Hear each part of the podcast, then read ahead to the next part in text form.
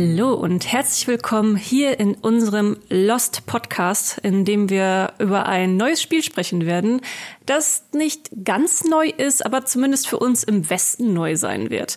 Wir reden heute über Lost Ark, das auch bekannt ist als das in Anführungsstrichen Diablo MMO, kommt ursprünglich aus Korea und ist da schon seit dem Dezember 2019 zu spielen. Und wir bekommen jetzt am 11. Februar den Release. Und ich habe, heute haben wir auch hier Full House im Podcast. Ich habe eine, eine große Truppe eingeladen aus unserer Redaktion, die sich wirklich schon sehr lange mit diesem Spiel auseinandersetzen.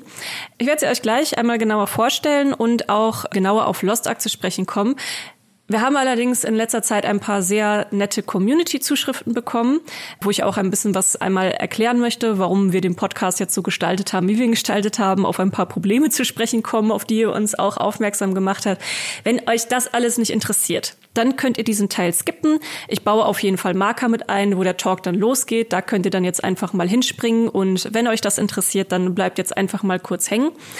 Denn der liebe Ekustar hat uns eine Mail geschrieben an die info at mein-mmo.de und äh, gesagt, dass er schon seit Anfang an beim Podcast mit dabei ist. Und falls ihr auch dazu gehört, dann ist euch bestimmt genau wie Ekustar aufgefallen, dass wir zwischendurch das System vom Podcast ein bisschen umgestellt haben. Ähm, wir haben früher so eine Art News-Show gehabt, in der wir so um die fünf Artikel der Woche durchgesprochen haben und so einen Gesamtüberblick gegeben haben. Das haben wir aber jetzt mittlerweile in fokussierte Episoden umgestellt. Der Hintergrund ist ganz einfach. Der Podcast hat mit dem vorherigen System nicht so gut performt, wie wir es uns gewünscht hatten. Und das hat einfach nicht so gut funktioniert, weil wir natürlich sehr gerne diesen Podcast machen und euch auch gerne weiterhin mit coolen Gaming-Themen versorgen möchten. Haben wir überlegt, wie stellen wir das um und haben uns dann entschieden, einfach mal über fokussierte Folgen zu gehen. Und es funktioniert tatsächlich besser. Also wir haben mittlerweile, ihr seid mittlerweile mehr geworden da draußen. Yay! Äh, wir haben in der Zwischenzeit mehr Zuhörer und Zuhörerinnen bekommen, was für uns heißt, dass das ein, ein guter Weg ist. Allerdings hattest du auch vorgeschlagen, Ikusta, dass man ja vielleicht so einen ganz kleinen Schwenker machen kann von zehn Minuten, wo man auch so ein paar News äh, mal durchspricht. Ich kann nicht versprechen, dass es kommen wird. Ich habe gerade keine Ahnung, ob es auch überhaupt Sinn machen würde, aber es ist auf jeden Fall was, was man diskutieren könnte, mal als Rausschmeißer. Deswegen nichts versprochen, aber wir denken drüber nach. Die liebe Sue hat uns eine Nachricht geschrieben und uns auf den Podcast vom 16. Januar aufmerksam gemacht. Da ging es um fünf MMOs, die 2022 sterben werden. Und da haben wir auch über Defiance gesprochen. Und ihr fehlten einfach ein paar Informationen von Defiance. Was jetzt dabei rumgekommen ist, ist, dass sie einen Gastartikel für uns schreiben wird, für die Webseite. Weil der Text, den sie in der Mail geschrieben hatte, war extrem cool und spannend. Äh, da standen Sachen mit drin, die ich so über das Spiel auch nicht wusste. Und da dachten wir, dass das mehr von euch interessieren wird. Und auch da, wenn ihr sowas habt und sagt, Mensch, äh, ich weiß eigentlich noch viel mehr als ihr da, die im Podcast labert und habt interessante Sachen zu erzählen, dann schickt uns auch das gerne. Kein, kein Versprechen, dass dabei was rumkommt, aber in der Theorie kann was dabei passieren. Ähm, deswegen freue ich mich noch auf den Gastartikel und dann eine allgemeine große Beschwerde, die in letzter Zeit oft reingekommen ist. Und wir wissen's. Wir wissen, dass der Sound von Schumann nicht ganz optimal ist. Das ist jetzt so ein bisschen auch das, das Dev-Sprech, was man auch, auch von, von Entwicklern kennt mit wir hören euch und wir arbeiten an dem Problem.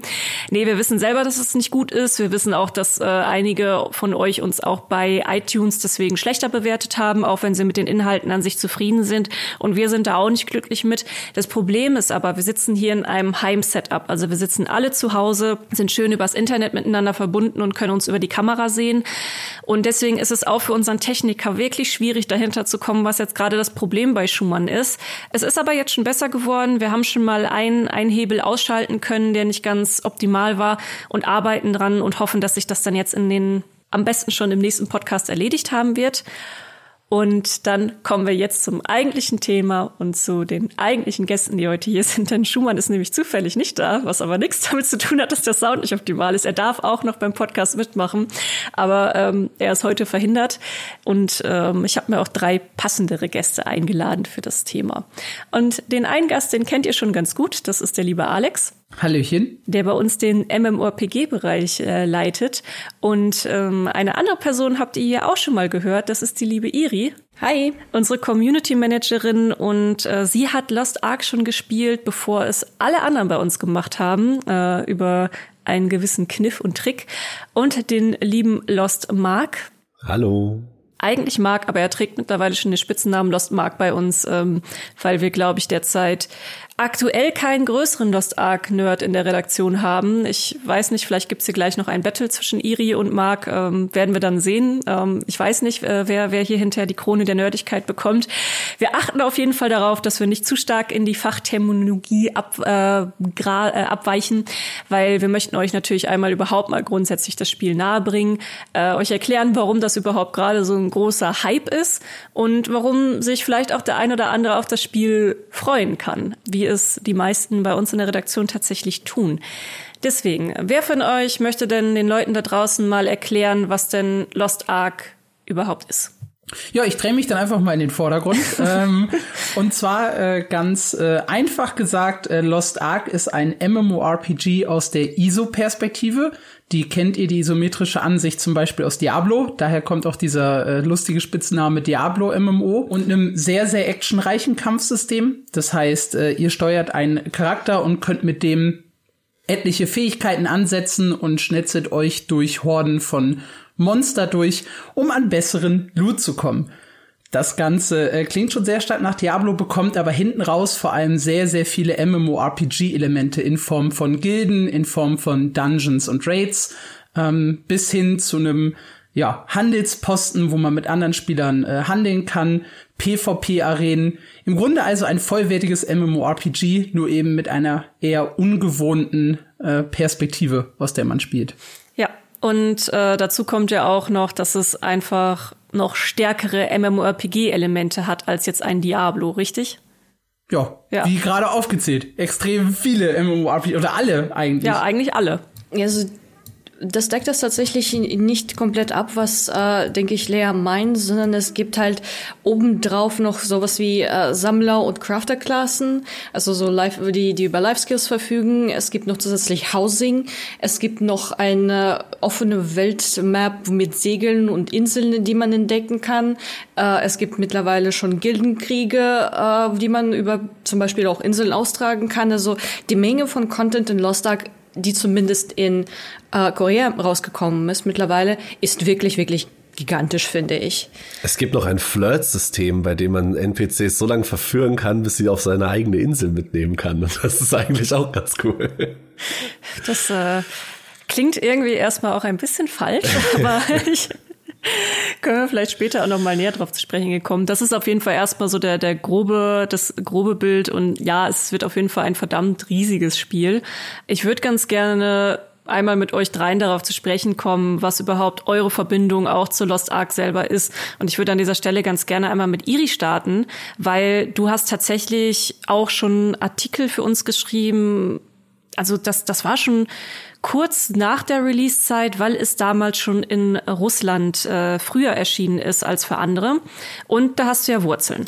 Ähm, ja, also tatsächlich habe ich sogar noch früher angefangen, als es äh, das Soft-Release in äh, Korea gegeben hat. Ähm, weil das Spiel hat meine Aufmerksamkeit gefangen, einerseits durch die, äh, durch die Optik davon. Ich dachte mir so, hey, das sieht eigentlich cool aus.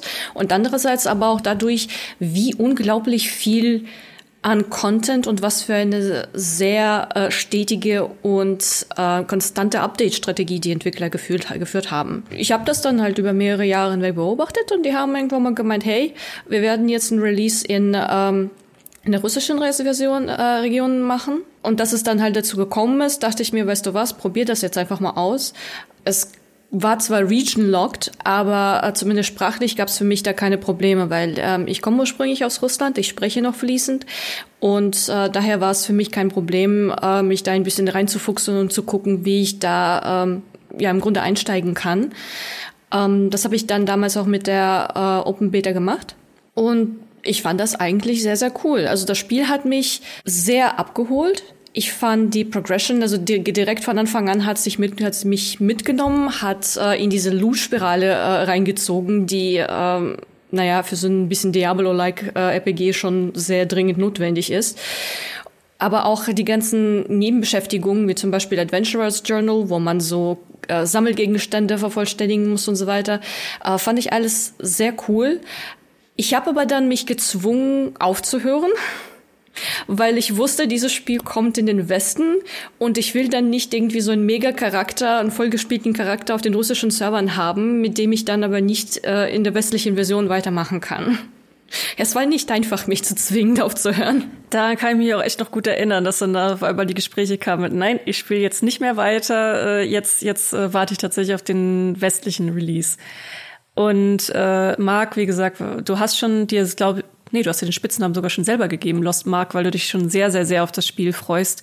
Was genau fasziniert dich jetzt eigentlich so sehr daran? Das erste Mal bin ich äh, 2014 über diesen ähm, Release-Trailer oder Preview-Trailer oder was auch immer dieser, dieser Trailer war, gestolpert. Und es hat mich von der ersten Minute komplett abgeholt mit dem ganzen, wie es aussieht, wie es aufgebaut ist. Ich bin sowieso ein großer Fan davon, wenn Charaktere Schwerter schwingen, die größer sind als sie selber. Deswegen äh, hat mich das Game da schon direkt gecatcht und dann aber auch nicht mehr losgelassen. Also oft sieht man ja irgendwie einen Trailer, den man dann irgendwann wieder vergisst. Aber bei Lost Ark war es dann tatsächlich so, dass ich konstant über die letzten sieben Jahre so alle paar Monate mal geguckt habe, ob es endlich neue Informationen dazu gibt, wann dieses Ding endlich äh, dann zu uns kommt. Und dann äh, gab es dieses tolle Announcement dass es bei uns erscheinen wird und dementsprechend ist die Freude groß und seitdem informiere ich mich täglich, was Sache ist und wie wir das am besten angehen können zum Launch. Ja, Marc wird es dann auch als unser Hauptautor begleiten. Ihr werdet also noch sehr, sehr, sehr viele Artikel auch auf meinem MMU von Marc lesen können. Und äh, Alex, du bist ja bei uns zuständig allgemein für den, die ganze Sparte MMORPG. Mich würde jetzt mal von, von deiner Sicht aus interessieren, so mal eine ganz kleine, total unphilosophische Frage zum Anfang, was jetzt auch Lost Ark so für die MMORPG-Community dann bedeutet. Also warum hast du das auf dem Schirm?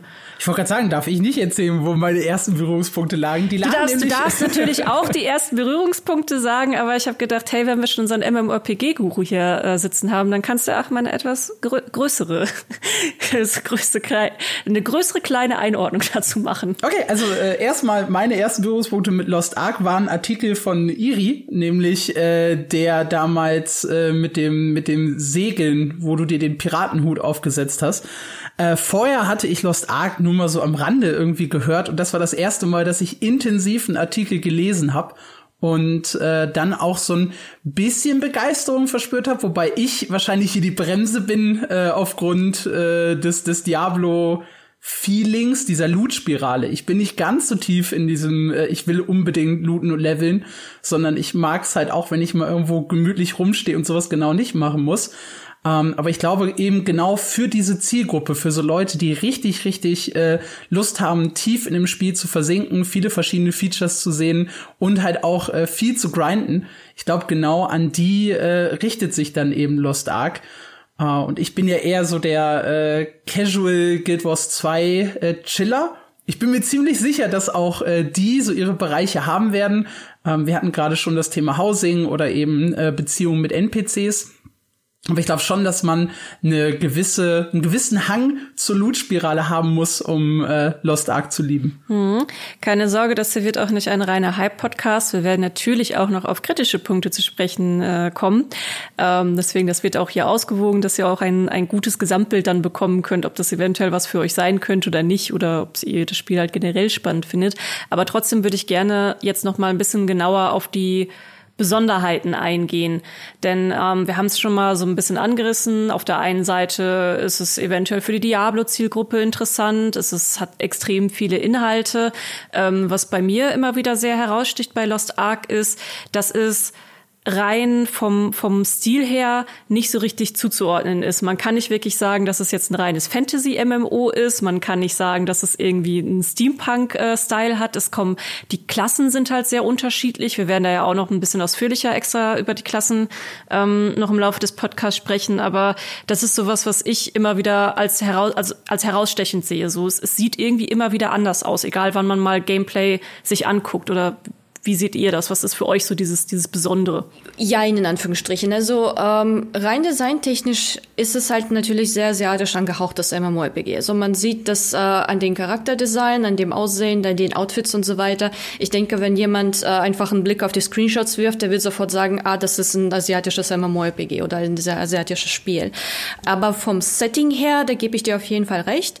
Es ist äh, ziemlich bunt gemixt. Einerseits hast du sehr klassische High-Fantasy- Städte, die, in denen man Elfen trifft, in denen es so Magier gibt und Elfen gibt und was, äh, ja und so weiter.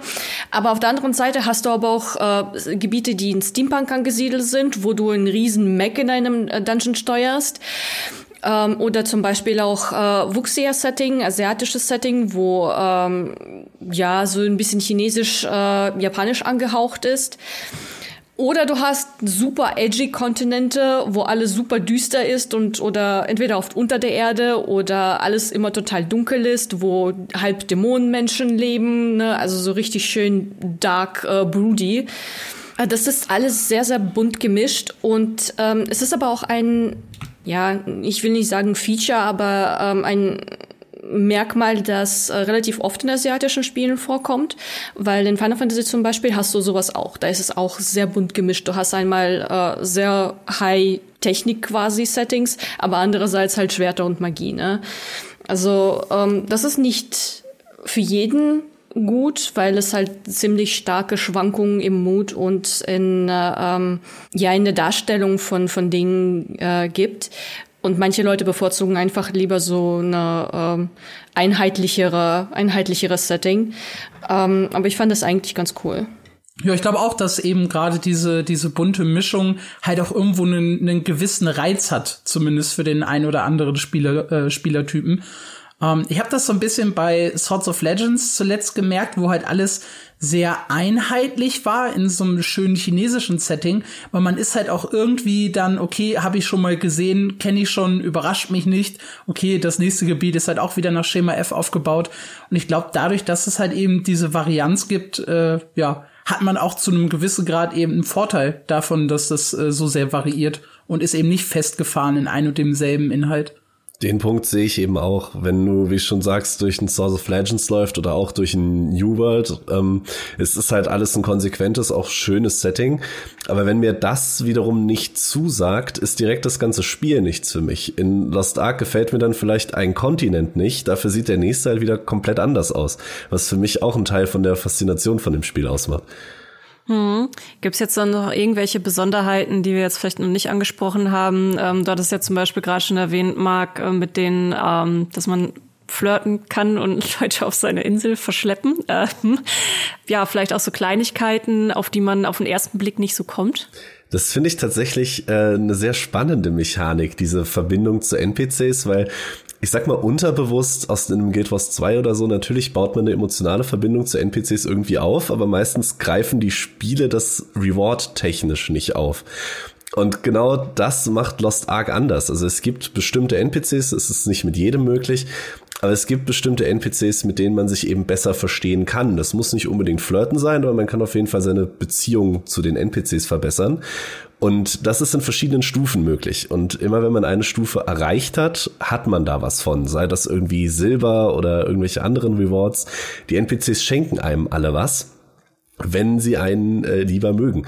Und um das zu erreichen, will auch jeder NPC was anderes haben. Also einem musst du irgendwie zuhören, einem anderen musst du Musik vorspielen und der anderen bringst du Blumen vorbei.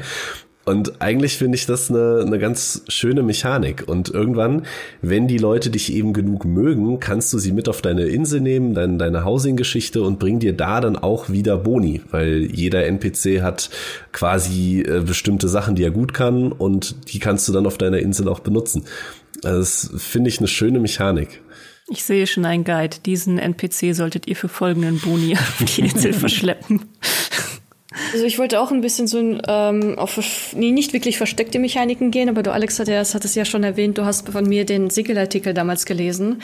Das heißt, äh, du weißt, dass ich absolut in Segeln verliebt bin. Das ist das absolut geilste und coolste für mich in diesem Spiel, weil man da wirklich Stunden rein versenken kann. So wie es funktioniert, ist, dass man auf der Map quasi, also auf der, quasi auf der Weltkarte mit einem Schiff durch die Gegend segeln kann auf den Ozean. Und wenn man dann äh, unterwegs ist, kann man wirklich alles Mögliche finden. Es gibt Unmengen an versenkten Schätzen, die man bergen kann. Man kann Leute retten, man kann ähm, Inseln entdecken, also wirklich verschiedenste Inseln. Äh, die coolste, die ich entdeckt habe, war voll mit Pandas, mit denen man reden konnte. Ähm, es gibt PvP-Inseln, es gibt äh, Inseln, die verschwinden und wieder auftauchen zu bestimmten Zeiten, die dann äh, quasi gecampt werden. Das kann man sich so vorstellen, dass es so ein Fleckchen Ozean ist und auf dem sind dann irgendwie so paar hundert Schiffe, die sich rumtummeln und auf diese Scheißinseln warten. Und man kann, man kann Wale finden. Es gibt äh, Gebiete, die zum Beispiel von Sirenen äh, verseucht sind oder von Geisterschiffen. Also es gibt so viel, was man wirklich nur auf diesem Meer erledigen kann. Und Vieles ist da auch sehr nützlich. Also man bekommt äh, Währungen, die man nutzen kann. Man kann äh, Dinge bergen, man kann seine Mannschaft ausbauen, äh, die dann auch jeweils Skills haben. Also die Tiefe der Systeme in Lost Ark, und jetzt das spreche ich nicht nur von dem Segeln, sondern allgemein von anderen Systemen auch, ist wirklich beeindruckend. Also wie viel Zeit man da in jede einzelne, äh, jede einzelne Optimisierung reinstecken kann, ist wirklich sehr, sehr viel. Und ich könnte wegen stundenlang über Segeln abnörden, aber Alex wollte ja auch noch was sagen. Also höre ich mal auf. Ich, also für jemanden, der nicht so tief im, im Endgame und in den äh, ganz großen Inhalten drin ist und der wirklich nur äh, so, so 12, 14 Stunden Beta gespielt hat, fand ich am, am faszinierendsten eigentlich die, die Vielfalt der Klassen, so als äh, kleines äh, Feature, äh, also als kleine Besonderheit nebenher. Ich meine, im Westen sind wir es meist gewohnt, irgendwie, dass, dass das Spiele ich glaube, so ein, so, so ein guter Wert sind irgendwie so sechs bis acht Klassen ähm, zum, zum Launch haben und äh, die sich dann teilweise, also die aus typischem Nahkampf, Fernkampf und hier noch ein Heiler und da noch mal ein Feuermagier und zack, wir haben unsere Klassen beisammen. Und äh, Lost Ark startet halt bei uns schon direkt mit 15 Klassen und hat in Korea 22, wenn ich nicht lüge. Ja. Sehr gut. Denn zuletzt äh, kam der Painter und mit dem Painter dann halt auch eine äh, sehr ungewöhnliche äh, Klasse vom, vom Spielstil her. Und ich glaube halt, also es sagt allein der Name schon. Die Details kann jetzt wahrscheinlich dann irgendwie Mark erläutern, was den Painter so cool macht, aber es ist halt alleine die Tatsache, dass es eben so verschiedene und eher ungewohnte Klassen gibt. Äh, das hat mich am Anfang begeistert. Ich habe auch ein bisschen mehr ausprobiert, eigentlich verschiedene Klassen und meine Klasse zu finden, als tatsächlich weit ins Spiel äh, vorzudringen. Was mich auch äh, total begeistert hat an Lost Ark, weil eigentlich sehe ich das ähnlich wie du, dass ich mit dieser ISO-Perspektive gar nicht mal so viel anfangen konnte. Aber was ich beim ersten Anspielen gemerkt habe und was mich äh, sehr fasziniert, ist diese Detailverliebtheit, mit der sie diese Welt bauen. An das selbst aus der ISO-Perspektive. Da gab es zum Beispiel in der allerersten Stadt wenn man da ganz in den Süden läuft, gibt es so einen kleinen Bauernhof, der eigentlich vollkommen irrelevant ist. Der ist einfach da und wahrscheinlich werden 80 Prozent der Spieler an ihm vorbeilaufen. Aber wenn man da über das Feld läuft, sieht man oben an der Regenrinne von dem Haus so eine kleine Ratte, eine andere Ratte jagen. Und das sind solche Kleinigkeiten, so eine Detailverliebtheit. Das, das finde ich toll an dem Spiel. Oh, ja, an Detailverliebtheit kann ich mich auch immer bei jedem Spiel Stunden aufhängen. Ganze, ganze Storyline nicht gespielt, aber tausend und eine Million Detail-Nebenquests gemacht. Ah, gut. Ich denke, ich denke, für so einen Typen Spieler ist Lost Ark auf jeden Fall auch was. Ja, das sind auf jeden Fall äh, schon mal so ihr merkt, dass in dem Spiel auf jeden Fall eine Menge drinsteckt und dass es auch keine Überraschung ist, warum es dann vielleicht auch sehr viele unterschiedliche Typen dann ansprechen kann. Aber es gibt ja definitiv auch ein paar Punkte, die man kritisieren kann und ähm, die auch schon viel in der Community diskutiert wurden. Äh, was ist jetzt aus eurer Sicht vielleicht so ein, so ein wichtiger Punkt, den man auf jeden Fall jetzt hier auch ausführlicher besprechen sollte, damit Leute wissen, worauf sie sich einlassen? Also die eine Sache, die ich tatsächlich relativ häufig höre und die ich auch äh, nachvollziehen kann, ähm, um jetzt auf die Klassen wieder zurückzukommen. Ja, es sind viele, aber sie können sich äh, relativ gleich anfühlen. Also gerade bei Nahkämpferklassen wie zum Beispiel die äh, Faustkämpfer und die Assassins sagen Leute so, okay, das ist im Grunde die, die Mechaniken sind sehr ähnlich, auch wenn sie unterschiedliche äh, Skills und unterschiedliche äh, ja, Identities-Fähigkeiten haben. Ähm, das sind so ganz besondere Skills, die äh, die, die Klassen auszeichnen. Da würde ich äh, zum Teil zumindest zustimmen. Ähm, die können sich ziemlich ähnlich anfühlen, weil sie sich auch von den CCs äh, gewissermaßen ähnlich spielen. Also so Crowd-Control-Fähigkeiten, Stunts und äh, so Knockback und so weiter. Die Frage ist halt, wie sehr stört das äh, den Spieler dann jeweils? Weil ich habe zum Beispiel meinen Spaß an Assassins gefunden und äh, naja, der Rest ist mir auch dann relativ egal, ob sie sich jetzt ähnlich spielen zu den, äh, zu den Faustkämpfern oder nicht. Äh, und andererseits, ähm, wie weit im Endgame-Content beziehungsweise im PvP-Content man fortgeschritten wird oder wie tief man da einsteigen will, weil dort fängt es an, tatsächlich äh, spürbare Unterschiede in der Meta zu geben und äh, selbst Klassen, die sich möglicherweise auf den ersten Blick ähnlich spielen, äh, können dort völlig unterschiedlich bewertet sein oder äh, völlig unterschiedlich stark sein. Mein Lieblingsbeispiel dafür ist die männliche und die weibliche Version des Gunners die im Prinzip, sie wollten ja diesen Genderlock ein bisschen, äh, bisschen lockern, der auch ein Problem ist, der in der Community viel diskutiert wird, ähm, wodurch es sehr, sehr ähnliche Klassen gibt. Und diese weibliche und männliche ähm, Schützenklasse haben ein fast identisches Skillset werden aber im 1 gegen 1 BVP nur wegen einer einzigen Kleinigkeit vollkommen anders bewertet, weil man das Knock-up von dem männlichen Schützen nicht unterbrechen kann und das von der weiblichen schon, lustigerweise. Und deswegen sind die in den Tierlisten völlig anders bewertet. Das ist dann schon ganz witzig. Die beiden gehen sehr, sehr tief, finde ich, in die Details. Ich glaube, der erste große äh, Schocker, den einige hatten, und das habe ich auch sehr, sehr oft bei uns in den Kommentaren gelesen, ist äh, das Thema Grafik und Setting.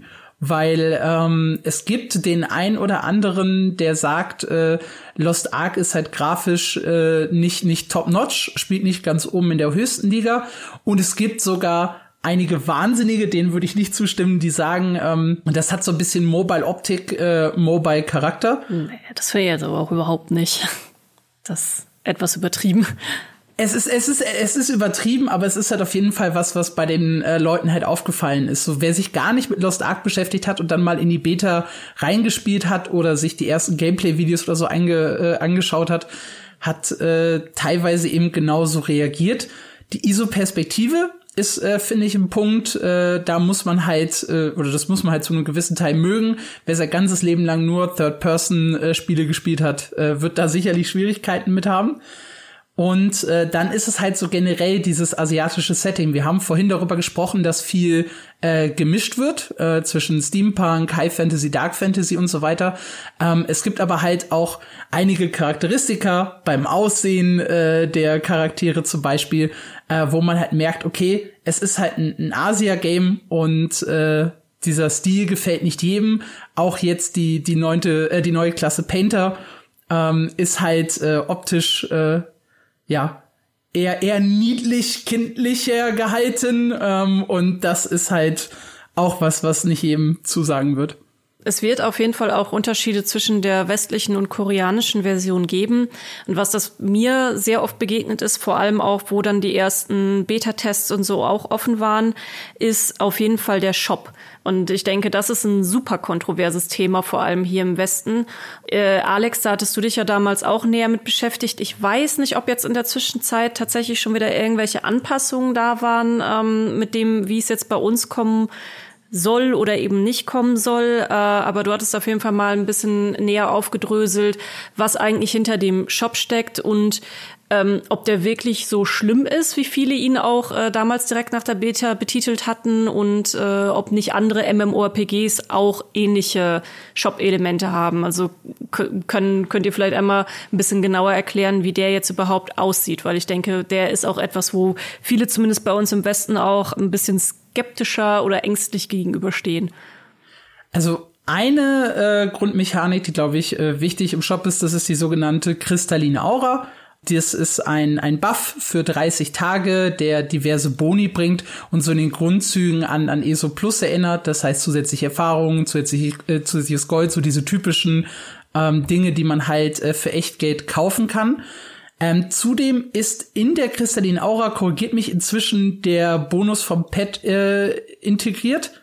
Es war zumindest in der Beta so, dass das Pet irgendwie da auch eine Rolle Nee, das spielt, soll oder? auf jeden Fall da rein. In der Beta war es, glaube ich, noch andersrum. Und oh. äh, ah. dieses Pet gibt eben einen leichten Stat-Boni ähm, und Autoloot. Und das sind halt. Es ist tatsächlich so, dass die, dass der Stat-Boni nicht mit drin ist. Den musst du dazu kaufen, aber in unserer Version läuft der nicht ab. Das ah, ist in okay. den anderen Versionen anders. Da ist der Stat-Boni vom Pad auch zeitlich gebunden. Okay, alles klar. Also es gibt auf jeden Fall den Stat-Boni, den man halt kaufen kann. Es gibt die äh, kristalline Aura, die eben diverse Boni bringt, ähm, die ich jetzt persönlich übrigens nicht so kritisch finde, weil, wie gesagt, das haben einige, etliche westliche MMORPGs so für sich auch entdeckt. Es gibt aber äh, auch noch Materialientaschen und äh, also wirkliche Taschen, die man quasi für Echtgeld kaufen kann, wo dann Materialien für Aufwertung ähm, mit dabei sind, die man kaufen kann. Es gibt äh, ein Ticket, mit dem man sofort äh, tägliche Quests abschließen kann. Da sagen ganz viele, das braucht kein Mensch, weil man die eigentlich auch sehr, sehr gut alleine schafft. Aber es ist halt theoretisch äh, kaufbar. Ähm, und es äh, gibt die Möglichkeit, direkt äh, die Echtgeldwährung ähm, in Ingame-Währung umtauschen zu lassen. Und da gibt's dann halt dieses Argument, okay, rein theoretisch könnte ich mir ja äh, sofort stärkere Ausrüstung kaufen und einen Teil äh, des Spiels überspringen. Was aber auch nur bedingt stimmt, denn äh, auch hier gerne wieder Korrekturen, aber ich bin mir da ziemlich sicher, äh, die höchste Ausrüstung im Spiel äh, ist immer nicht handelbar, also das gerade absolut höchste Set. Das heißt, ein bisschen spielen muss man hinten raus so oder so. Das weiß ich gerade tatsächlich auch nicht. Aber selbst wenn ist ein, ein Punkt, den äh, in dieser Pay-to-Win-Debatte auch viele Leute diskutieren, es bringt dir am Ende nichts. Selbst wenn du eine gute Rüstung hast und dir diese Wiederbelebungsdinger für echtes Geld kauft, die, äh, wie ich finde, auch ein bisschen kritisch sind. Also es gibt so Federn, die man kaufen kann, die einen dann an Ort und Stelle wiederbeleben. Die letzten Raids und Bosse sind halt einfach bockschwer. Und wenn du wieder aufstehst, bringt dir das auch nichts, außer dass du eine Minute später wieder umfällst. Es ja. Grundsätzlich der aktuelle Wissenskenntnisstand, den wir haben, äh, finde ich schon ziemlich kritisch für die Leute zumindest, die Hardcore Progression machen wollen bei Raids, ähm, weil sehr sehr vieles wirklich mit echtem Geld gekauft werden kann und teilweise auch muss. Aber das ist jetzt äh, relativ viel Meta, weil sonst steckt man so viel Zeit rein äh, in das Spiel. So viel ist an einem Tag gar nicht da, um es mal klar zu äh, sagen. Aber in dem letzten Blogpost, der jetzt heute Morgen, äh, glaube ich, online gegangen ist, äh, hat Amazon gesagt, dass in nächste Woche oder übernächste Woche, weiß ich gerade nicht genau, ein neuer Blogpost online gehen wird, der nochmal das ähm, ganze Bezahlsystem und die, den ganzen Shop äh, genauer erklären soll. Und da würde ich tatsächlich erstmal abwarten und schauen, was die dazu sagen werden, weil gerade dieses ähm, echtes Geld in Ingame-Geld konvertieren ist äh, und halt damit Rüstungssets kaufen, äh, was sehr viel kritisiert in der Community weil das quasi als Pay-to-Win angesehen wird. Von daher würde es mich jetzt nicht wundern, wenn sie das ähm, vielleicht abschwächen, hoffentlich. Also es ist zumindest meine Hoffnung, was das angeht. Ich habe jetzt nicht vor, ähm, in Lost Ark Hardcore Raiding durchzusteigen. Dafür würde ich einfach keine Zeit haben. Aber ich würde das bei, ähm, also für andere Leute cool finden, die das tatsächlich machen wollen, aber halt äh, ne, nicht die Kohle investieren können oder wollen. Bevor wir jetzt auf den äh, auf das das Update dann heute zu sprechen kommen, also heute ist übrigens der Aufnahmetag der 27.1. und äh, wir veröffentlichen ein paar Tage später, also es kann sein, dass es in der Zwischenzeit dann auch noch mal wieder Neuerungen gibt. Ähm, über das Update, weil das aber sehr spannend ist, sprechen wir noch ein bisschen näher. Würde mich aber jetzt in dieser ganzen Pay-to-Win-Debatte ähm, noch interessieren. Es gibt ja eben PvE in ähm, Lost Ark mit großer Story-Kampagne, aber es gibt auch PvP. Also wie sehr beeinflusst dann auch auch das, das PvP? Überhaupt nicht. Das PvP, äh, das PvP in Lost Ark ist äh, normalisiert, also man kann mit Level 26 in die PvP-Arenen starten und hat dann die gleichen Werte und Skillpunkte zur Verfügung wie jemand mit Level 60 und der besten Rüstung. Im PvP haben alle die, die gleichen Chancen. Das gilt aber, korrigiert mich auch gerne hier, nur für äh, das äh, Arena-PvP. Für die spät Richtig weiteren GVG-Inhalte. Da ist noch nicht ganz klar, ob wir die bekommen oder nicht, aber die, die es halt jetzt in der äh, koreanischen Version gibt, da spielt Ausrüstung durchaus eine Rolle. Ja, die GVG-Inhalte werden aber auch mit den PvE-Werten ausgeführt, genau wie so diese freundlichen Geplänkel unter Spielern. Ähm, da ist es noch wichtig zu wissen, dass jeder, jeder Skill in Lost Ark hat zwei Versionen, einen im PvP und einen im PvE. Und äh, diese PvP-Version der Skills kommt dann auch wirklich nur in den normalisierten Arenen zu tragen. Und sonst kämpft man in den PvE-Versionen. Vielleicht, ich weiß nicht immer ganz genau, was der, was der MMO-Wissensstand für die, für euch äh, da draußen überhaupt ist. Deswegen einmal ganz kurz, GVG ist dann eine Gilde versus Gilde. Jawohl, ne? genau. Das ist Richtig, das ist dann gesagt, auf einer. Ich, ich weiß immer nicht, ich habe jetzt auch schon von einigen von euch gehört, dass ihr tatsächlich erst mit MMOs so richtig in Berührung gekommen seid, als ihr angefangen habt, uns zu hören. Deswegen versuche ich immer so ein bisschen äh, auch dass das Level zu wahren, dass ihr alle auch mitkommt.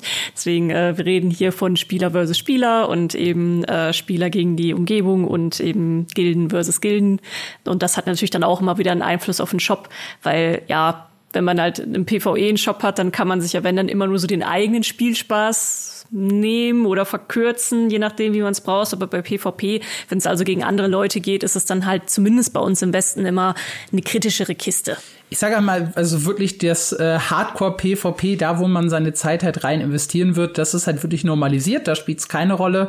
Da gibt's dann hinten raus die Ranglisten, ähm, wo es dann auch spannend wird, sich zu platzieren. Das GVG ist halt eher so, so ein spaßiges Geplänkel, 32 Leute gegen 32 Leute.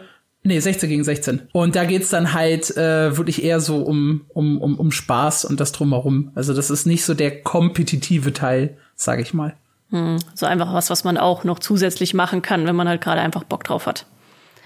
Ist ja auch oft das so PvP ist in solchen Spielen ja auch ähm, öfter mal das, was einen dann über Content-Dürren hilft. Und das wäre dann vielleicht ein ganz guter Punkt, um über Unterschiede zwischen Korea und Westen zu reden und Schnelligkeit der Updates oder wollen wir erst über das, das aktuelle Update reden? Ich würde sagen, wir gucken generell auf, auf äh, Korea versus hier. Das ist, glaube ich, sehr, sehr spannend. Ja ja, wir hatten es gerade ja auch angeschnitten, weil das ist tatsächlich auch immer ein ganz großes Thema.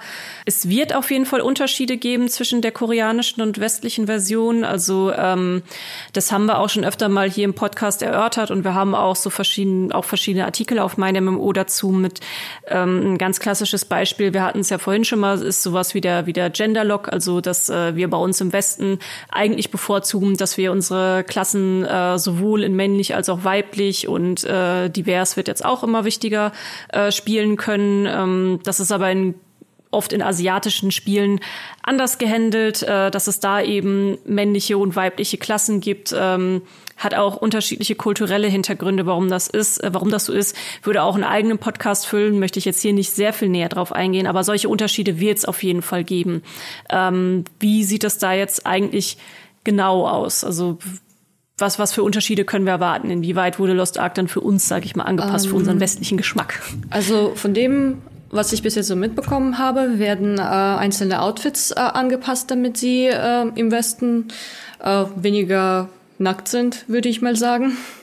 Ich glaube, das gilt aber sowohl für männliche als für weibliche. Von daher ähm, genauere Details wurden da jetzt nicht gegeben meines Wissens nach, aber äh, es hieß, dass die Outfits da angepasst werden. Es gibt auf jeden Fall mehr ähm, äh, Hautfarben für die für die Charaktere bei der Charaktererstellung. Also der Charakter äh, Creator ist allgemein sehr sehr äh, ausführlich bei Lost Dark, zumindest was Gesichter angeht.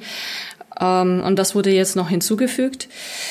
Einige äh, Szenen bei den NPC-Beziehungen wurden, glaube ich, rausgenommen. Äh, da musst du äh, mal mich korrigieren, Marc, falls was ist. Ähm, ja, da wurde irgendwas geschnitten. Ich weiß aber nicht, ob das offiziell ist oder ob das irgendwo so ein Reddit-Ding war. Das weiß ich, glaube ich, gerade auch nicht. Es hat, es hat jemand im Reddit gefunden, aber es deutet alles darauf hin, dass sie da so ein paar, äh, ja, Szenen, wo es ein bisschen freizügiger wurde, rausgenommen haben. Ach verdammt. Sowas mögen wir hier nicht. Unsere MMPs müssen doch eigentlich müssen schon sein. Outfits auch nur über die Knöchel, bitte. Das für den Outfits ist übrigens besonders kurios, äh, weil es die wohl trotzdem noch im Spiel geben soll, nur halt zu einem späteren Zeitpunkt. Äh, das heißt, sie haben quasi nur aus, aus, aus, aus dem Early Game quasi die, die, die äh, sexy Outfits rausgestrichen und sie dann hintenrum trotzdem drin mhm. gelassen was wahrscheinlich einfach nur zu, zu, zu bei der Charaktererstellung halt so ein bisschen äh, züchtiger wirken soll. Ähm, Im Endgame gibt's dann sowieso noch mal wieder ganz andere Outfits dementsprechend, ja. Ja, und vom Content her sind wir ähm, bei Korea natürlich immer ein bisschen hinterher, weil die haben zwei, vier, vier Jahre später, äh, nee, drei Jahre früher angefangen vor uns, glaube ich. Äh, 2019 hatten sie Release, oder? Ja, ich habe genau. ich hab's vorher noch geguckt. Ich habe es auch auf meinem Schmierzettel direkt gerade vor meiner Nase stehen. Dezember 2019 äh, Release in Korea.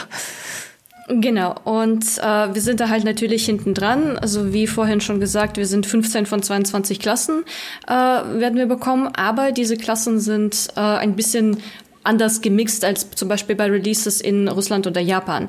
Wir haben zum Beispiel äh, die Sorceress bekommen, also die Zauberin, die in Korea erst im Sommer rausgekommen ist.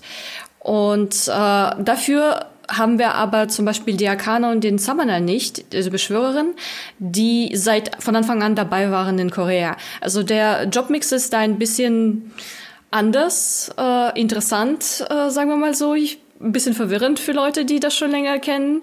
Das machen manche äh, koreanische MMORPGs. Das finde ich auch immer ganz kurios. Äh, Black Desert macht das zum Beispiel. Die Konsolenversion ist auch viel später erschienen als die PC-Version. Und die kriegen jetzt immer die Klassen, die beliebt sind, quasi nahezu instant. Und die unbeliebten Klassen schieben sie immer wieder so, so, so, so ein bisschen weiter nach hinten. Jetzt mag der, der, der Summoner oder die Summonerin nicht so, äh, äh nicht so unbeliebt gewesen sein, ja, weil die war, glaube ich, in den Rankings relativ weit oben. Äh, aber das ist so ein, so ein Kuriosum, dass man, das man häufiger mal erlebt. Ähm, dass in koreanischen MMORPGs so durchgemixt wird, äh, welche Klassen kommen äh, und das eben nicht so dem Original entspricht. Genau, und äh, von dem äh, von den Inhalten her, abgesehen von Klassen, sind, haben die Koreaner auf jeden Fall äh, mehr Kontinente als wir. Ähm, sie haben ähm, mehr Raids als wir. Also äh, in Europa werden zum Beispiel die großen, die richtig dicken Raids gegen die Legion, ähm, äh, Legion Commander heißen die, äh, werden nicht direkt dabei sein und auch einige von äh, den großen Chaos Dungeons werden auch nicht dabei sein und die werden dann später nachgeschoben. Aber die, also sehr viele Features, die jetzt bereits in äh, Korea bestehen, kriegen wir in unserer Version trotzdem. Wohl bemerkt auch einige, die die russische Version beispielsweise noch nicht hat, obwohl die schon sehr viel länger da ist als unsere. Also hier wird wieder äh, wild und bunt gemischt teilweise. Äh, um das vielleicht mal so ein bisschen einzuordnen, also man äh, sortiert ja im MMORPG-Bereich gerne in, in Tiers. Ja, also man startet äh, quasi mit dem mit dem ersten Tier, dem ersten, äh, ja, dem also das, was halt zuerst herauskommt und das arbeitet sich dann immer weiter nach oben in den in den Graden. Wir wissen ja jetzt aus dem Januar-Update, um nur mal so ein bisschen die Brücke zu schlagen, dass wir die ersten Tier 3 Inhalte äh, bekommen werden. Wie weit ist denn äh, Korea in dem Punkt? Die sind auch im Tier 3 aktuell. Okay, das heißt, wir haben teilweise dann wirklich Inhalte, die ja nah an Korea dran sind. Richtig. Crazy.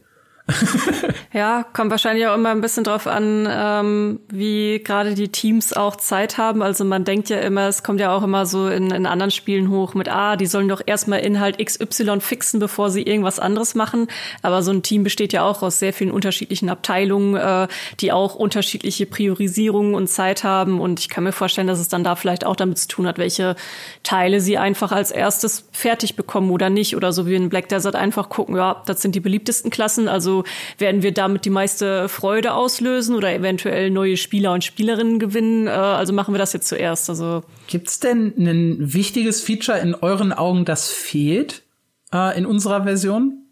Oder haben wir zumindest alles Kernhafte bei uns? Also ich denke, dass wir alle Kernfeatures dabei haben. Ich habe mich jetzt in der letzten Zeit ein bisschen intensiver mit dem PvP von Lost Ark beschäftigt, auch wenn man wirklich äh, auf, auf die äh, Listen guckt, in die, in die Tierlisten von den Charakteren und wirklich was im gewerteten Matches gespielt wird. Das einzige Problem, was ich da mittlerweile rausgesehen habe, ist, dass uns in unserer Klassenkombination ein bisschen äh, Konter fehlen und dadurch andere Klassen im PvP overpowered werden. Das wird sich ja dann aber im im Laufe zeigen. Also von den Kerninhalten ist, denke ich, alles Wichtige da. Ja, das denke ich auch. Also mir würde jetzt spontan nichts einfallen, wo ich sagen würde, ach shit, das würde ich gerne zum Release direkt haben. Mit welchen Update-Zyklen können wir denn dann hier rechnen? Das ist schwer zu sagen, weil ähm, bis jetzt die Erfahrung war, dass in Korea sie relativ, also alle äh, vier bis sechs Monate äh, teilweise neue Klassen bekommen oder halt größere Updates bekommen. In Russland hat ähm, ein Update aber teilweise äh, fast bis zu einem Jahr gedauert. Also die, die waren lange Zeit wirklich sehr, sehr hinterher. Ähm, und in ähm, in Japan waren die aber extrem zügig dabei. Also da kam, das Spiel wurde, ich glaube, im September irgendwann mal released. Im Oktober kam, kam der erste Job, neu, äh, neue Job raus, äh, Klasse, Verzeihung. Ähm, Im Oktober kam dann äh, das nächste Update, dann Dezember wieder ein Update. Und ähm, ja, die waren sehr schnell dabei. Von daher, ähm, ich denke, nachdem wir jetzt schon Tier 3 Sachen bekommen, werden Leute eine Weile lang beschäftigt sein mit dem Spiel. Also es ist wirklich viel Content, was da rauskommt. Ähm, daher, ich würde vielleicht in einem halben Jahr frühestens mit etwas warten, äh, rechnen. Mhm. Ja, du hast jetzt gerade schon äh, angesprochen, dass ja angekündigt wurde, äh, Tier 3 Inhalte bei uns. Dann schlagen wir die Brücke oder den Bogen einmal zu dem, zu dem großen Januar-Update. Weil das ist ja schon verrückt. Also eigentlich stand ja in der Beta eine, eine Spielversion relativ fest. Und noch bevor die jetzt rauskommt, haben wir quasi das erste große Update äh, für Lost Ark im Hintergrund bekommen. Was steckt da drin und warum gibt's daran auch Kritik? Marc, du hast den Artikel geschrieben. Ich habe den Artikel geschrieben. Ähm Kurz vorher möchte ich noch auf das mit den mit der Beta zur neuen Version eingehen, weil ich es da auch ganz spannend finde. In der Beta war die Summoner ja noch da. Das heißt, es wurde jetzt relativ kurzfristig eigentlich entschieden, die Beschwörerin gegen die Zauberin zu tauschen, was äh, auch schon auf viel Unverständnis in der Community gestoßen ist. Und dann dieses Unverständnis äh, reiht sich jetzt dieses Januar-Update ein und die Ankündigung eben mit Tier 3. Weil in der Closed Beta haben wir noch mit einem Maximallevel von 50 gespielt. Das wird dann jetzt auf 60 erhöht erhöht mit Tier 3 und äh, ebenso erhöht sich dann auch der maximale Gear Score, also das, was man an Ausrüstung erfahren will, was man auch teilweise braucht für die neuen Inhalte. Und da gibt es von den Veteranen und erfahrenen Spielern tatsächlich große Kritik dran, weil die sagen, wenn ihr jetzt vorne dabei sein wollt und wirklich kompetitiv mithalten wollt, habt ihr gar keine Zeit, euch auszuprobieren. Ihr müsst euch auf einen Charakter festschießen und alles da rein investieren, weil sonst werdet ihr gnadenlos abgehängt, weil mit Tier 3 so viel mehr Content da ist. Und der andere Punkt ist der, dass dann viele Leute sagen, dass ähm, Inhalte aus Tier 1 und 2 vergleichsweise irrelevant werden, weil man eben die dann relativ schnell überspringen kann, um auf den Gearscore zu kommen, um eben Tier 3 zu spielen. Die anderen Leute sagen dann entsprechend klar, aber es kann ja jeder in dem Tempo spielen, der er will. Das ist es halt auch mal dahingestellt. Ich finde, ich finde, ich finde das mit dem äh, mit den höheren Dungeons tatsächlich sehr, sehr problematisch. Also ich vergleiche das jetzt einfach mal ein bisschen plastischer mit WoW. Ähm, wenn wir WoW quasi später bekommen hätten und Ragnaros wäre quasi schon alter Content gewesen und den hätte man einfach so im One-Hit äh, oder im Vorbeigehen quasi gelegt. Ich glaube, dann ist, ist halt so ein, so, ein, so ein großes Stück Kultur und Interesse an diesen alten äh, Dungeons verloren gegangen, dadurch, dass es halt sofort eine, eine höhere äh, Gierstufe gibt. Also ich kann mir schon vorstellen, dass man da dann halt äh, ja quasi auch ein bisschen Content verschenkt dann. Richtig. Ja, da gebe ich dir recht. Also ähm, so wie das funktioniert, also so wie die Tiers funktioniert, ist im Grunde, äh, man hat verschiedene Spielabschnitte. Also Tier 1 ist äh, bis Level äh, 50, wenn ich mich äh, recht erinnere. Und die ersten Guardian Raids. Äh, ich kann dir spontan gerade keine Gear Score dazu geben. Aber mit jedem Tier gibt's einen Sprung in Gear Score. Das heißt, äh, die Rüstung, die früher so das Top-Level war, wird mit dem neuen Tier sehr schnell überholt und man bekommt eine bessere Ausrüstung, die einfacher zu farmen ist quasi. Das heißt, äh, Leute haben, es lohnt sich für die Leute nicht, Zeit zu investieren, die, die Guardian Rates von T1 äh, und T2 zu farmen zum Beispiel. Ähm, ich möchte noch mal ganz kurz hier zwischengreifen, Guardian Rates, das ist jetzt äh, mal be be gefallener Begriff, aber was genau sind diese Guardian Rates? Sorry für die Unterbrechung, aber ich glaube, es Alles könnten gut. jetzt Leute gerade verwirrt äh, an die Wand starren und sich denken, was? Guardian Rates sind im Grunde Bosskä Bosskämpfe, in denen man mit vier Leuten reingeht und da ist man auf so eine größere eine Map und bekommt, bekämpft ein Monster. Äh, das können Leute sich ähnlich wie Monster Hunter vorstellen. Du hast einen Mob und äh, gehst ihn quasi jagen. Man muss ihn erstmal finden. Der teleportiert sich dann durch die Gegend teilweise. Und äh, der hat immer bestimmte Mechaniken, die man machen muss, äh, um den zu erledigen quasi.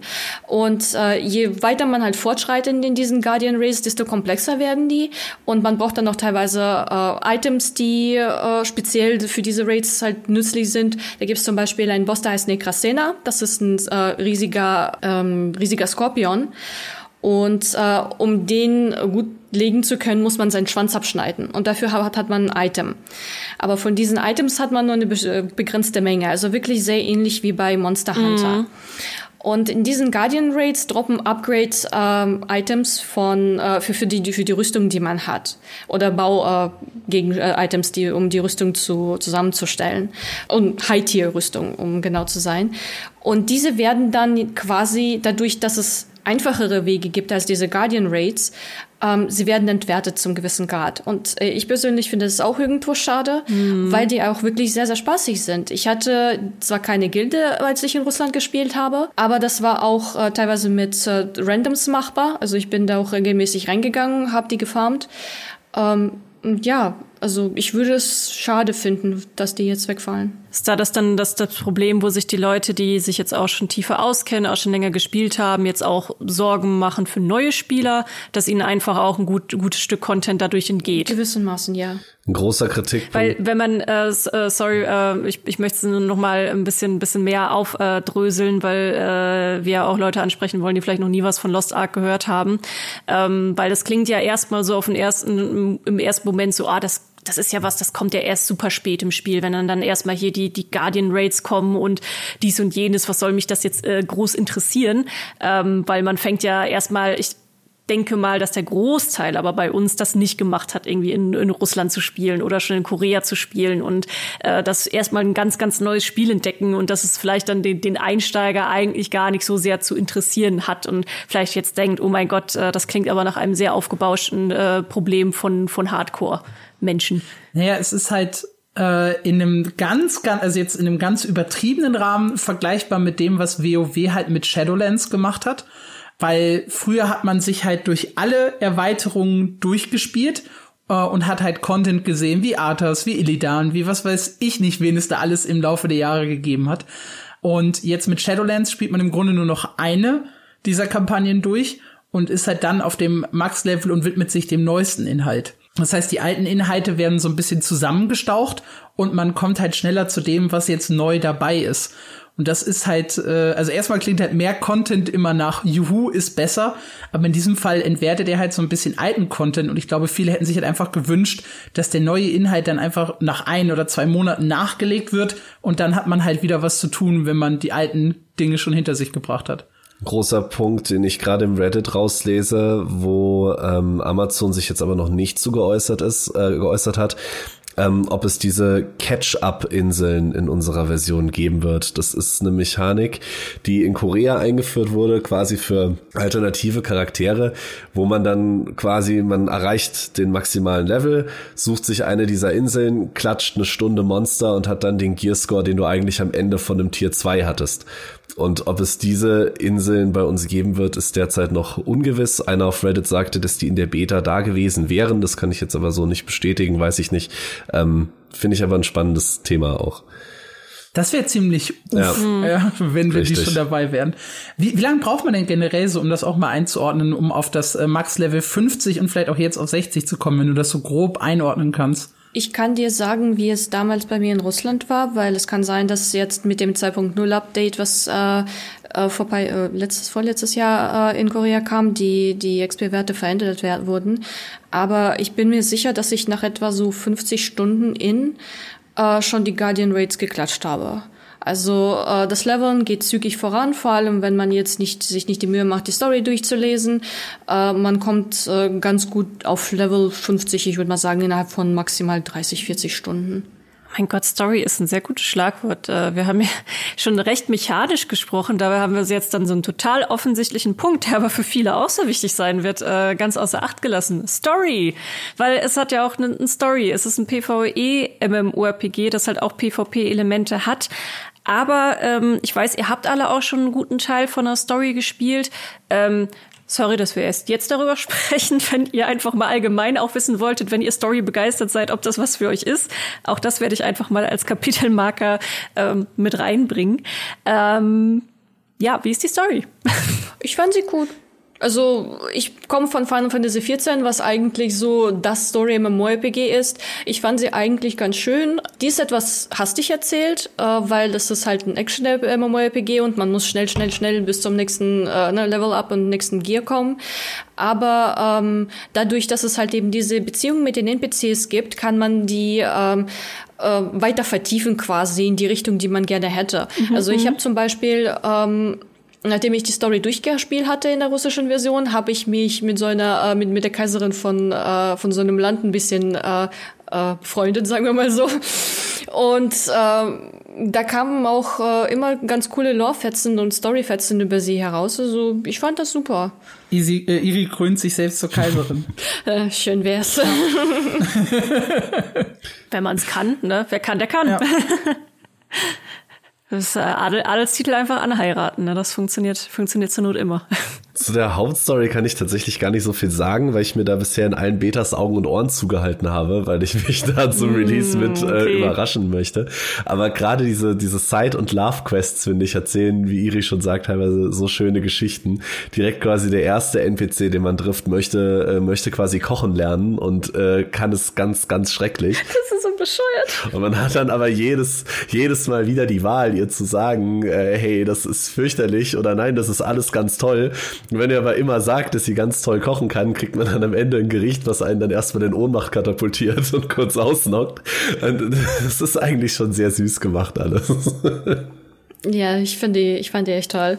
Ja, gut, Alex, du hast ja äh, erstmal nur reingespielt, kannst also zur Story nicht so so viel sagen. Also ja, ich denke auch dadurch, dass es halt eigentlich ein Action, also das das kann man wahrscheinlich so ein bisschen wie mit Diablo vergleichen, hat ja auch eine sehr coole Story und achtet auch immer stark auf die Story, aber so der Hauptfokus ist halt tatsächlich äh, die Loot-Spirale, ne? Vielleicht grundsätzlich ein paar Worte zu der, zu der Story selber. Also der Aufhänger ist quasi, dass Dämonen unsere Welt überrennen und das auch schon mal getan haben, ähm, konnten dann äh, aber mit einer Arche aufgehalten werden. Diese Arche ist aber in mehrere Splitter äh, zerbrochen und weil die Dämonen jetzt wiederkommen, ist es quasi der Grundaufhänger der Story, dass wir diese Arche zusammensammeln müssen, um die bösen, bösen Dämonen ja. aufzuhalten. Das erklärt dann auch den Titel des Games. Genau. Also das klingt ja. jetzt auch tatsächlich sehr oberflächlich, ähm, ja, aber das geht mit dem Laufe der, äh, der Story mehr in die Tiefe und man lernt auch Charaktere kennen, die einem auch wirklich ins ans Herz wachsen. Also ich fand das eigentlich schön gemacht. Gibt es eigentlich deutsche Vertonung? Ja. Ja, okay.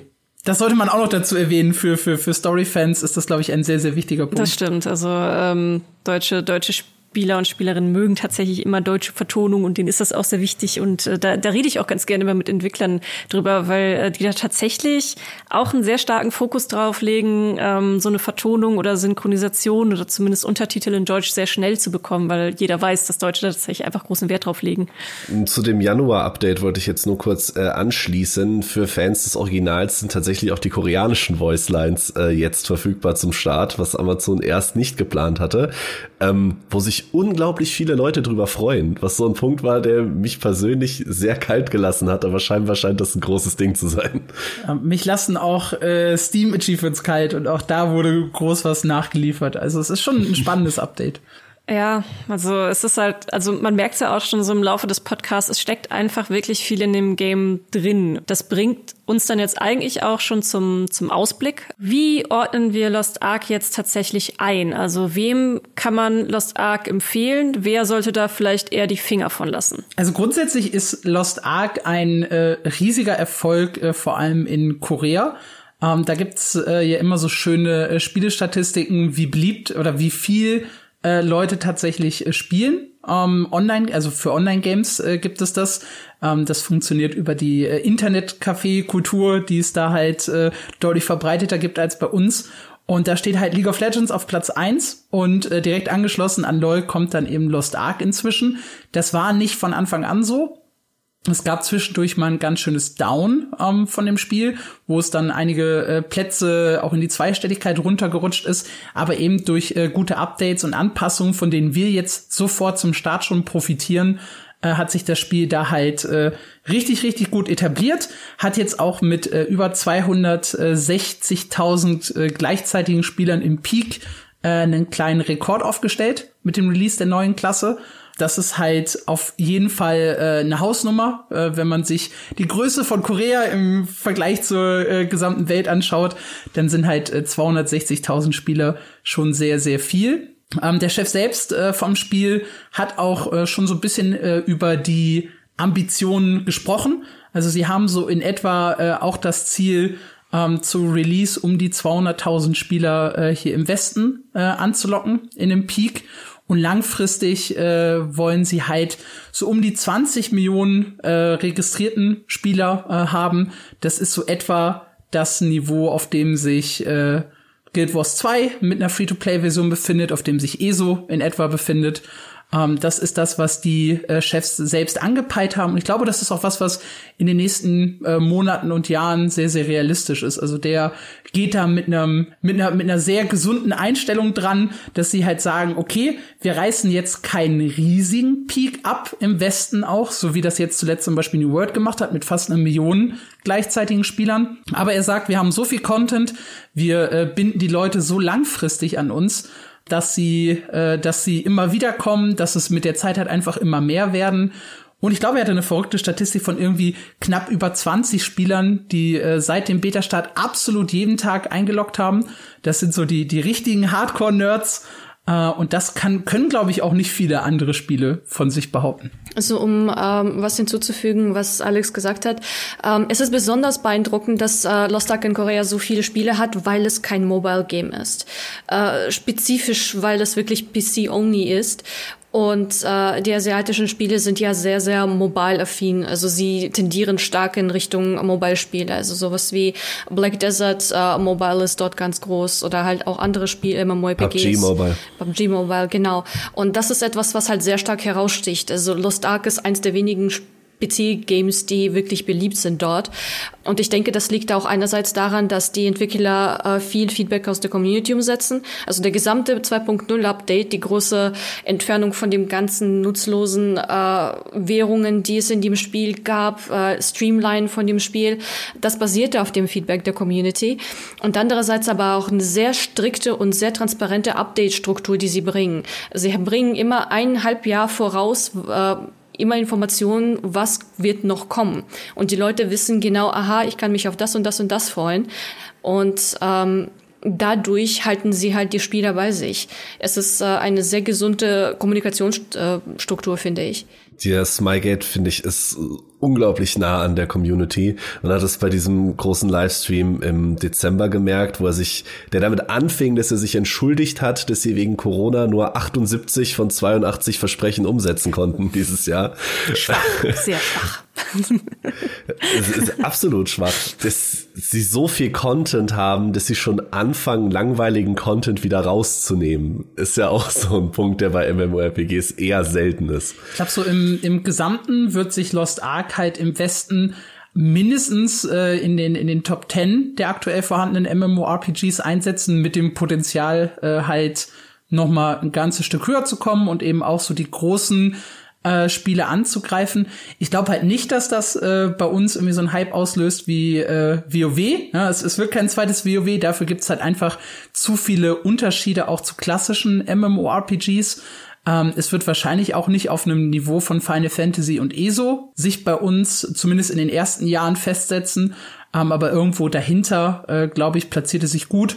Und es spricht halt auch ein relativ weites Feld an, haben wir alles heute schon angerissen, ähm, bezüglich was es an Features gibt und äh, unterschiedliche Settings und so weiter. Also da ist schon für viele Leute was drin. Aber Alex, Du hast jetzt den, den, den großen und wichtigen Vergleich, den wir auch ständig auf der Webseite sehen, vergessen. New World versus Lost Ark. habe ich, hab ich das bewusst Was? gemacht, ja?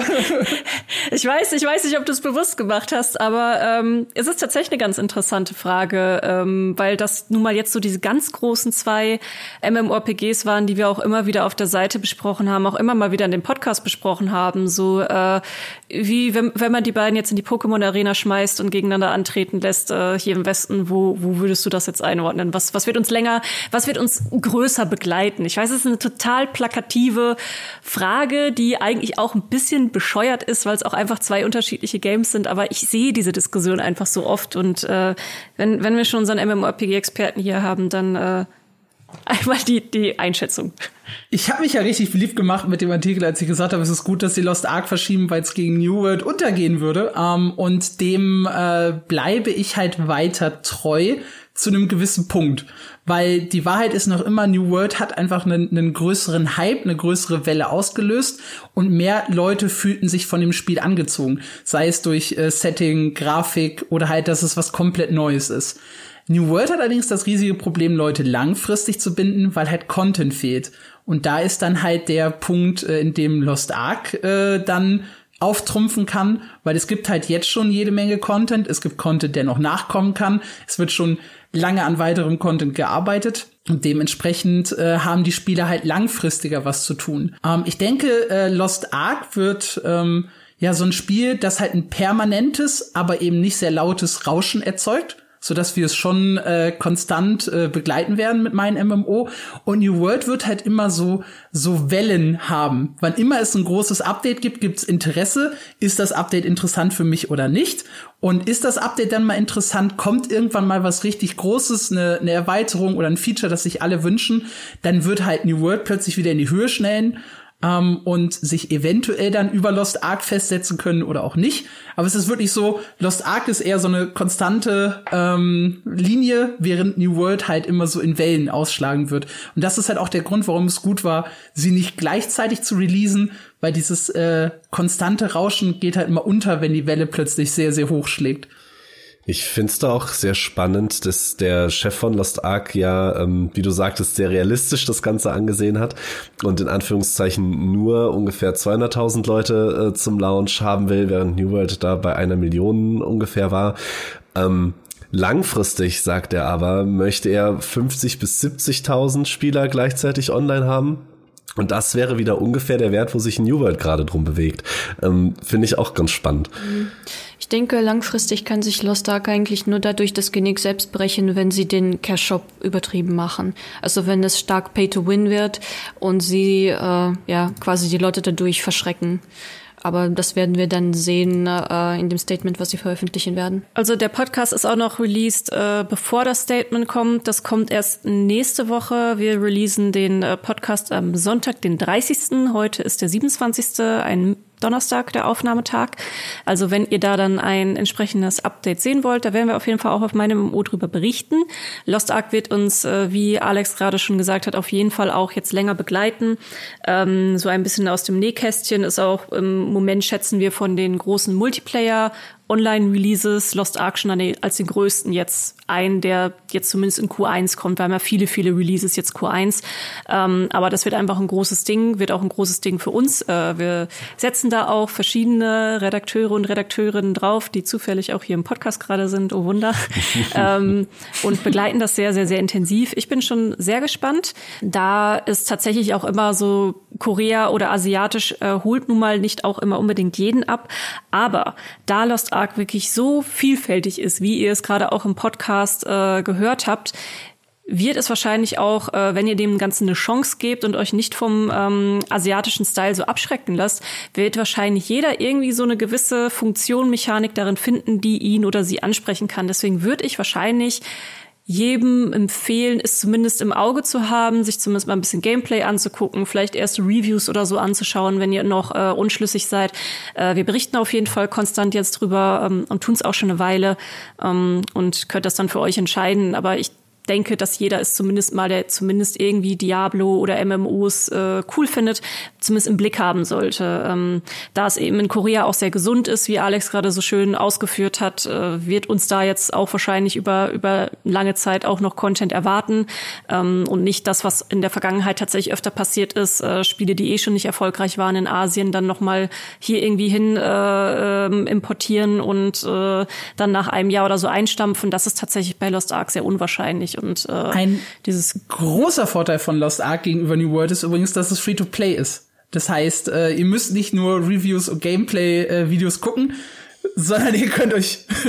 das ist natürlich vollkommen richtig. Man kann es man, man kann's natürlich auch einfach so sich runterladen und ausprobieren. Ähm, Aber gut, Zeit, Zeit ist ja auch ein wichtiges Thema. Ne? Es geht ja nicht immer nur um Geld, sondern gerade bei den vielen Releases, die gerade kommen und äh, mit äh, so Systemen mittlerweile wie Game Pass und so muss man ja wirklich mittlerweile überlegen, so was spiele ich denn jetzt überhaupt und wo stecke ich meine Zeit rein? Also, aber da kostenlos kann man sich auf jeden Fall mal Wochenende angucken und sich selber ein Bild davon machen.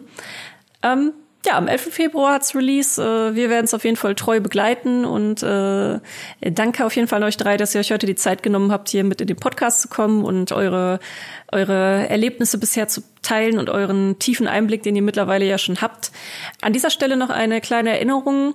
Man kann bei Spotify mittlerweile Sternebewertung abgeben. Ist immer noch recht neu, das Feature.